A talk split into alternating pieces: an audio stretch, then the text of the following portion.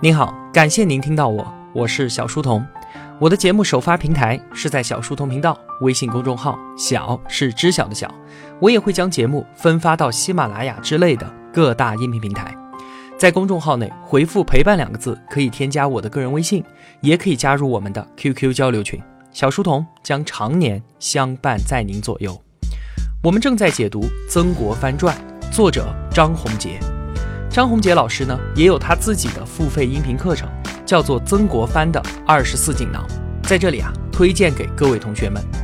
本期节目的文案有六千八百字，我大约会用二十四分钟的时间为您讲述。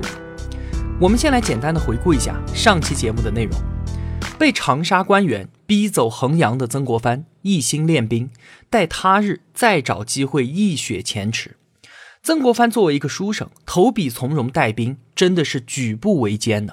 不管是筹饷、募兵、训练，还是搞制度建设，到处都是困难。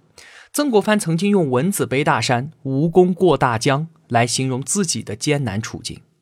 湘军倾注了他的全部心力，他要以此来挽救国家于危难之间。但是咸丰皇帝呢，对此却不以为然。在湘军练成之前，他就多次要求曾国藩出兵抗击太平军，都被曾国藩给断然拒绝了。这也让咸丰对于他的厌恶是与日俱增。在这期间呢，曾国藩的挚友和恩师都因为自己的按兵不动而先后兵败自杀，他的内心承受着怎样的巨大压力，我们也是可想而知的。但也正是因为曾国藩的长远谋划，才让湘军免遭清尽覆灭之灾。为日后平定太平天国蓄积了最基本的力量。第二年，湘军出师，兵分两路，一路呢由塔奇布带领进攻湘潭，另一路由曾国藩亲率攻打靖港。那因为情报出现了重大失误，步入了太平军的陷阱，让胜券在握的曾国藩迎来了首场惨败。想到他自己的心血顷刻间化为乌有，他羞愤难当，投水自尽。还好被身边的护卫给及时救了起来。让曾国藩没有想到的是啊，另一支部队在湘潭取得了大捷，这是太平军起义以来清军最大的一次胜利，也是太平天国命运的一个重大转折点。捷报传来，咸丰大喜，嘉奖曾国藩，授他在湖南省调遣百官之权，这从根本上就改变了他在湖南的政治地位。那曾国藩为什么能够练就神兵呢？湘军和正规军相比，有这么几个制度上的创新。首先，后饷制打消了全军上下对于金钱的顾虑，让将士们都能够把心思全部用在打仗上。其次，将必亲选，兵必自募。他用制度解决了之前需要用道德来约束的问题，极大的增强了全军的凝聚力。第三，选将选读书人，用兵用淳朴汉。相比于孔武之力啊，曾国藩更加看重精神的力量。最后，注重思想政治教育，因为一支军队如果拥有坚定的信仰，那必然可以激发出惊人的能量。这些建军思路都是非常高明的，湘军日后的所有功绩都建立在这些最基本的制度创新之上。曾国藩忍辱负重，最终一雪前耻。长沙之辱再一次强化了他百折不挠的性格特点。他自己也说：“天下事有所激，有所逼，而成者居多。智慧经历越多的苦难，才会越发的明晰。”那湘军的意外崛起，让大清看到了起死回生的希望。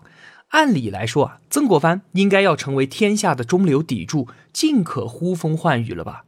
可是呢？不用说什么权倾天下了，他马上连自己的兵权都保不住了。怎么回事呢？话说湖南首胜之后，湘军士气大振。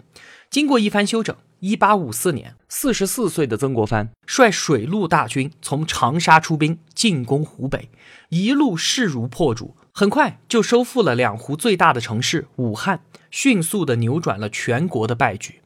那捷报传到皇帝的案前，咸丰都高兴得不知如何是好了，于是赶紧任命收复湖北的曾国藩为湖北巡抚。这个任命啊，对于在外面带兵打仗的曾国藩来说，实在是太重要了。之前他举步维艰的一个最大原因，就在于自己在地方上没有实权。大清朝各个省的实权，其实都是掌握在省委书记和省长，也就是总督和巡抚手里面的。他们才是全省官僚系统的绝对主人。可以说啊，下级官员的身家性命都攥在他们手里，自然对于督府是唯命是从。而曾国藩呢，他虽然和巡抚一样都是二品大员，但是地方官啊对他可以说是熟视无睹，因为他没有提拔官员的权利，也就没有办法左右他人的命运。那无论是筹饷招兵还是选将等等的这些军事，曾国藩都需要地方官僚系统的支持。然而没有实权，他自然就调度不灵。咸丰皇帝很清楚曾国藩需要的是什么，在发出了对于他的任命状之后，皇帝召见军机大臣，通报了这一喜讯。咸丰兴高采烈地说：“啊，没想到曾国藩一介书生能够见此奇功，是我看错他了。他不光能吹牛，还真的是有本事。”这个时候，一位军机大臣跑到咸丰的耳边说：“曾国藩本来不过是一个在家守孝的退休官员，如同一介平民，可他振臂一呼，竟然能够集结起那么多人为他卖命，所向无敌。这恐怕并非国家之福吧？”这句话彻底改变了曾国藩的命运。大清朝有两条根本的政治原则，一个呢叫做满汉之分。清代皇帝啊，在民族身份上的认同是非常的清楚而且敏感的，重满轻汉自是必然。不管是封疆大吏还是军队领袖，满人一定是占有绝对的主导地位的。另一条根本原则呢，叫做强干弱支，就是中央的权力一定要凌驾于地方势力之上。这也是我们之前所说的，兵一定要为国有。这两条政治原则在成平时代。巩固满人统治和中央集权当然是没有问题的，但是现今呢，满族人的勇武已经在温柔乡中消磨殆尽了。现在可是天下存亡之秋，重用汉臣，放权督抚将帅，是挽救大清命运的唯一途径。然而呢，就是这些迂腐无实的建议，偏偏能够入咸丰的耳朵。咸丰听军机大臣这么一说，肃然一惊，汗毛倒立。哎，对呀。我们大清素来兵为国有，而湘军却兵为将有。现在你曾国藩保我没问题，但他日倘若你起了异心，你的湘军谁人可挡？你现在已经有了兵权了，我万万不可以再给你地方的行政权。咸丰他自己啊，都已经顾不得出尔反尔了，赶紧又发了一道上谕，说你专心打理军务就好了，地方的那些破事儿啊，我再找别人去办。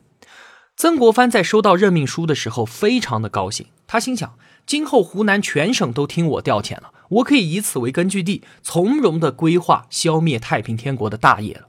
于是呢，他上书恭谢天恩之后，按照惯例，还是要稍微的推辞一下的。咸丰皇帝收到折子，顿时后悔自己收回巡抚职务的上谕发的太早了。你曾国藩肯定会辞谢的呀。我应该等到这个时候再顺水推舟同意你的请求。现在是我自己出尔反尔，朝令夕改，难免有点脸疼。于是呢，咸丰自作聪明的在这道折子上批示说：“我早就知道你会辞谢了，所以呢，还没等你辞，我就洞察先机，不让你当。”紧接着话锋一转，倒打一耙，说我上道上谕已经任你巡抚职务，这道奏折你竟然没有用巡抚的头衔，你这是违抗圣旨之罪。我要让军机处对你严刑申斥。你看咸丰是不是鸡贼的不可思议啊？这道朱批批回来，曾国藩瞬间就懵逼了。万万没想到啊，自己的辞谢都还没到北京呢，职位就被收回去了。他可真是倒吸一口凉气。可见朝廷对自己的防范已经到了什么样的地步。那咸丰皇帝不仅仅没有给曾国藩实权，还不断的打乱他的用兵计划。我们说啊。一个高明的战略家一定需要有长远的战略眼光，可是咸丰却没有这样的眼光。太平天国定都南京之后，咸丰的皇位可以说是岌岌可危，那他的注意力呢，就全部被限制在了这里。他认为战争的关键就是攻克南京，之后整个太平天国就会自然瓦解，所以他的战略叫做先伐根本，再减枝叶。他围绕这个战略，抽调了一万多精兵，建立了江南、江北两座大营，想要用最快的速度在南北夹击之下拿下南京城。那与此同时呢，他不断的要求曾国藩尽快与江南、江北大营会合，一同攻打南京。但是啊，南京那座城池地势险要，面对太平军的严防死守，想要短时间内攻破坚城根本就不可能。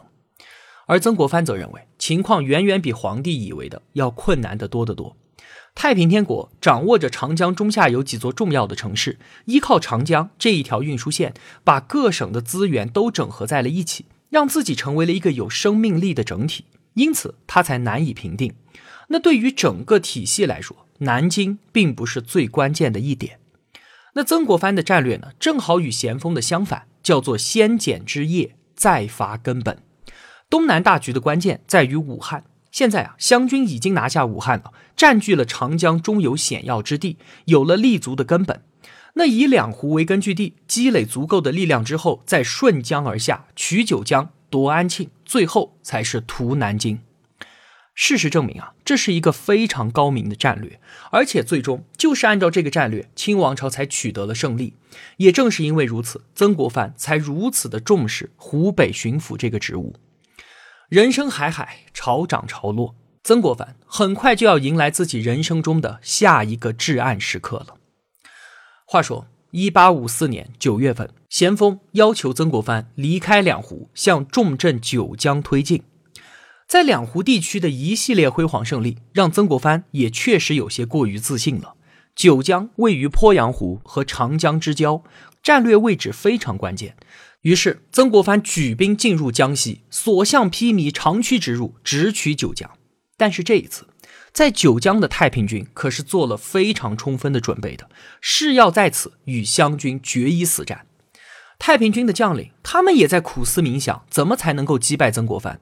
他们发现啊，湘军之所以厉害，很大程度上啊是依仗水上的优势。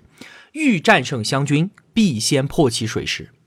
那曾国藩的水师分为大船和小船两部分，一个灵活，一个笨重，二者相互配合，取长补短。那针对这个特性啊，太平军制定了一个奇策。两边水军对峙的地方叫做湖口。这里是长江和鄱阳湖的唯一交汇口，一边呢是宽阔的长江，另一边则是广袤的鄱阳湖。两水之间有一个极其狭窄的交汇口，只有小船才能够通过。湖口之内的太平军就用小船对于江面上的湘军水师进行不分昼夜的骚扰，虽然没有取得什么实质性的战果，但要的就是你日夜不得安宁。不断的被骚扰，又求战不得，湘军水师的焦躁之气是一天比一天大。有一次，对太平军的骚扰实在是忍无可忍了，湘军出动了一百二十余艘小船，带着两千多人杀入了鄱阳湖内，追击太平军战船。结果呢，被太平军抓住机会，封堵湖口，修建工事，安装大炮，将这部分湘军水师全部困杀于湖内。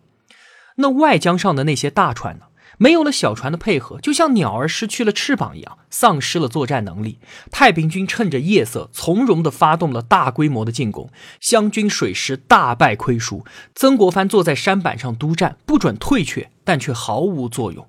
进港的情形再一次重演了。曾国藩自己的坐船都被太平军攻破，他的贴身官员全部被杀，连自己都差一点成了俘虏。他在太平军逼近的时候，再一次跳水自杀。还好被自己人给救了起来，逃了出去。从此之后啊，武汉以下的江面上再也没有了湘军的船只。太平军重新掌控了长江航道之后，发动了战略性反攻。等到来年的二月，太平军重新夺回了武昌，湖北大片地区再次沦陷。曾国藩一年多的战果得而复失。湖口兵败之后，湘军水师全军覆没，只好把希望寄托在陆军上了。那面对太平军在九江的死守，尽管湘军是昼夜苦攻，死伤无数，但是战事却毫无进展。曾国藩手下的大将塔奇布竟然被战事逼得焦灼剧增，吐血身亡，年仅三十五岁。曾国藩抱着塔奇布的尸体大哭了一场。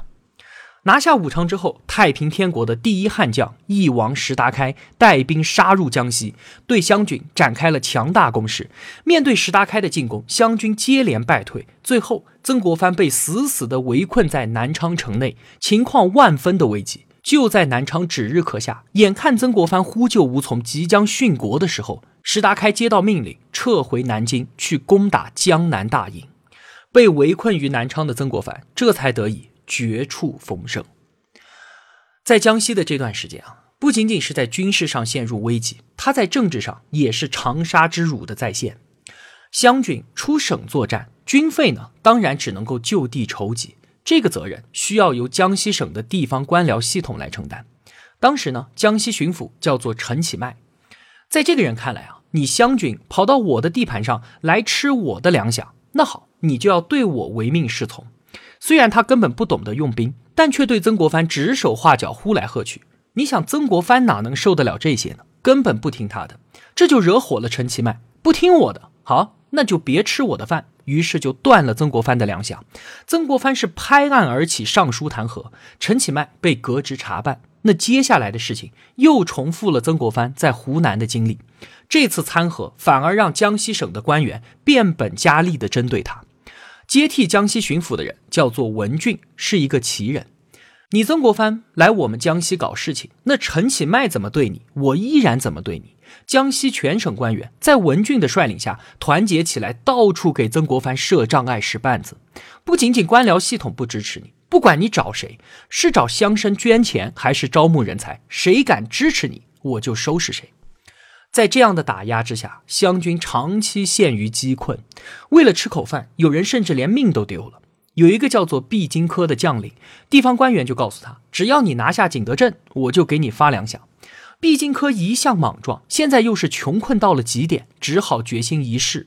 他率领一千人进攻景德镇。在敌人的重兵严防之下，全军覆没。曾国藩得知之后，气愤不已，但又无可奈何。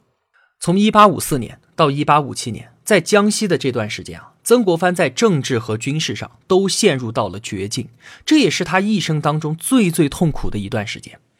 他在给朋友的书信当中啊，用了四个字来形容此刻的感受，叫做“积泪涨江”。就说啊，我现在受到的委屈，我积攒的泪水，让江水都上涨了。你想，一个大老爷们儿把江水都哭涨了，这要惨到什么地步啊？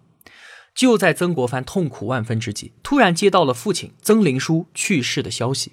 这个噩耗此刻倒成了他摆脱困境的托词。他立刻上书皇帝，说要回家守孝三年。当时说的守孝三年啊，不是我们今天说的三十六个月，而是二十七个月。还不等到皇帝批复，他就已经把军队抛在了江西，自己跑回了湖南老家。皇帝当然不会批准他守孝三年，在回复中就催促他赶紧回来带兵。曾国藩呢，干脆借此机会向咸丰摊牌，一股脑的把自己这几年压抑已久的心中苦水全部都倒了出来。如果你不能给我督抚大权，这个饼我是真的没法带了。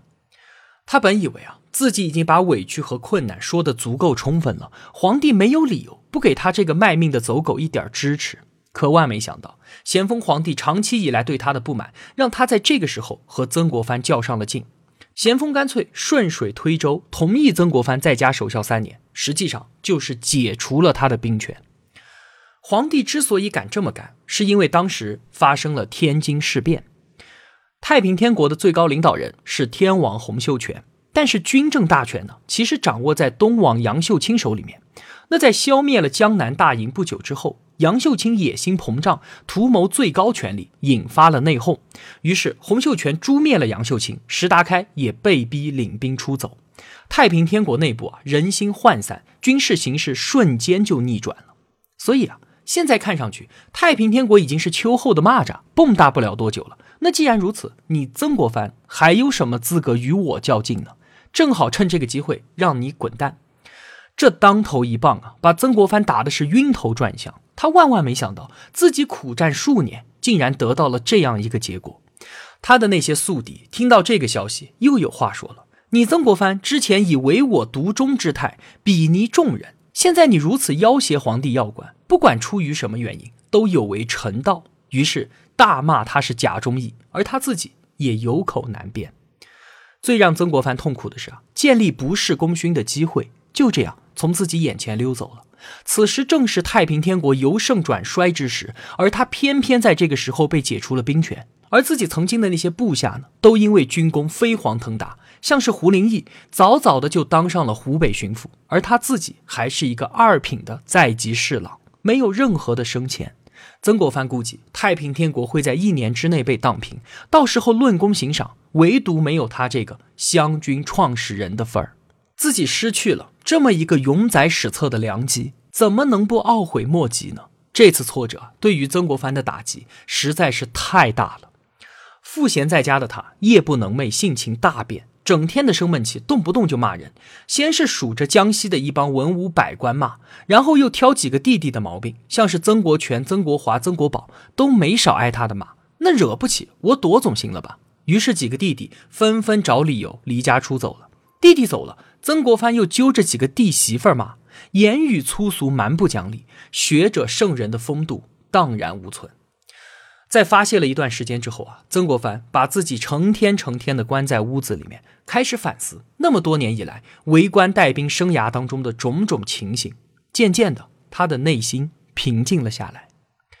曾国藩反思到，自己遭遇长沙之辱、江西之困，在官场上屡屡碰壁，撞的是鼻青脸肿。不光光是因为皇帝昏庸、同僚不作为，其实他自己的个性、脾气和处事方法上也存在着诸多的问题。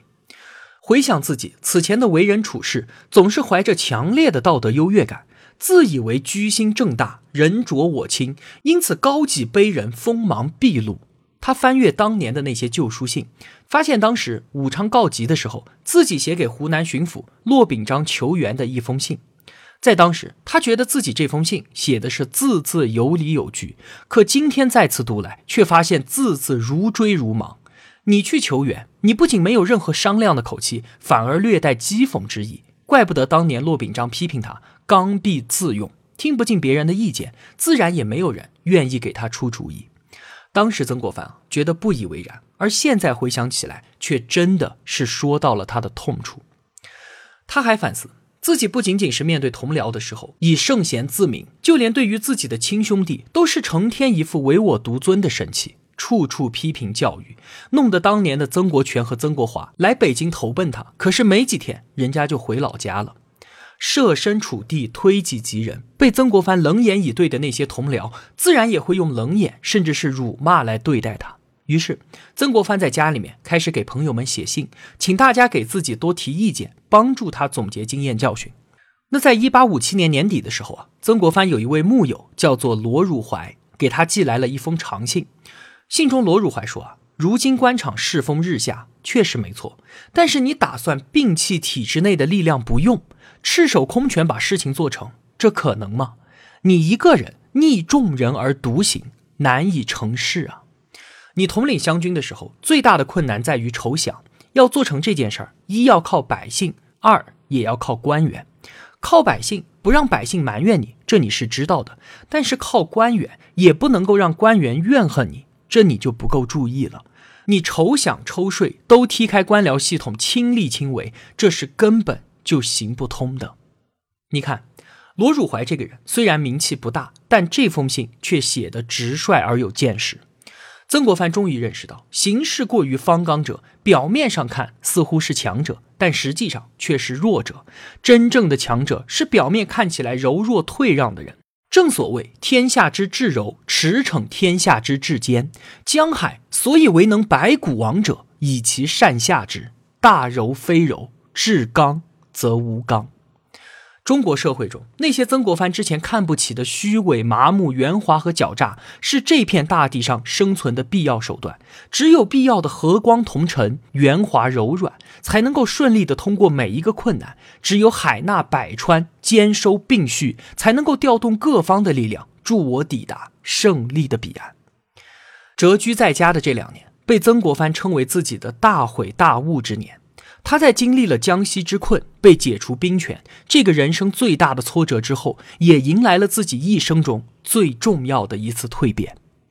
上天最终还是没有亏待他，很快的，曾国藩就再次复出。这下他性格大变，他在日后的官场上如何成就自己的内清外浊、内方外圆、内圣外王之道的呢？下期节目我继续和您聊。好了，今天的节目就是这样了。如果我有帮助到你，也希望您愿意帮助我。一个人能够走多远，关键在于与谁同行。我用跨越山海的一路相伴，希望得到您用金钱的称赞。我是小书童，我在小书童频道与您不见不散。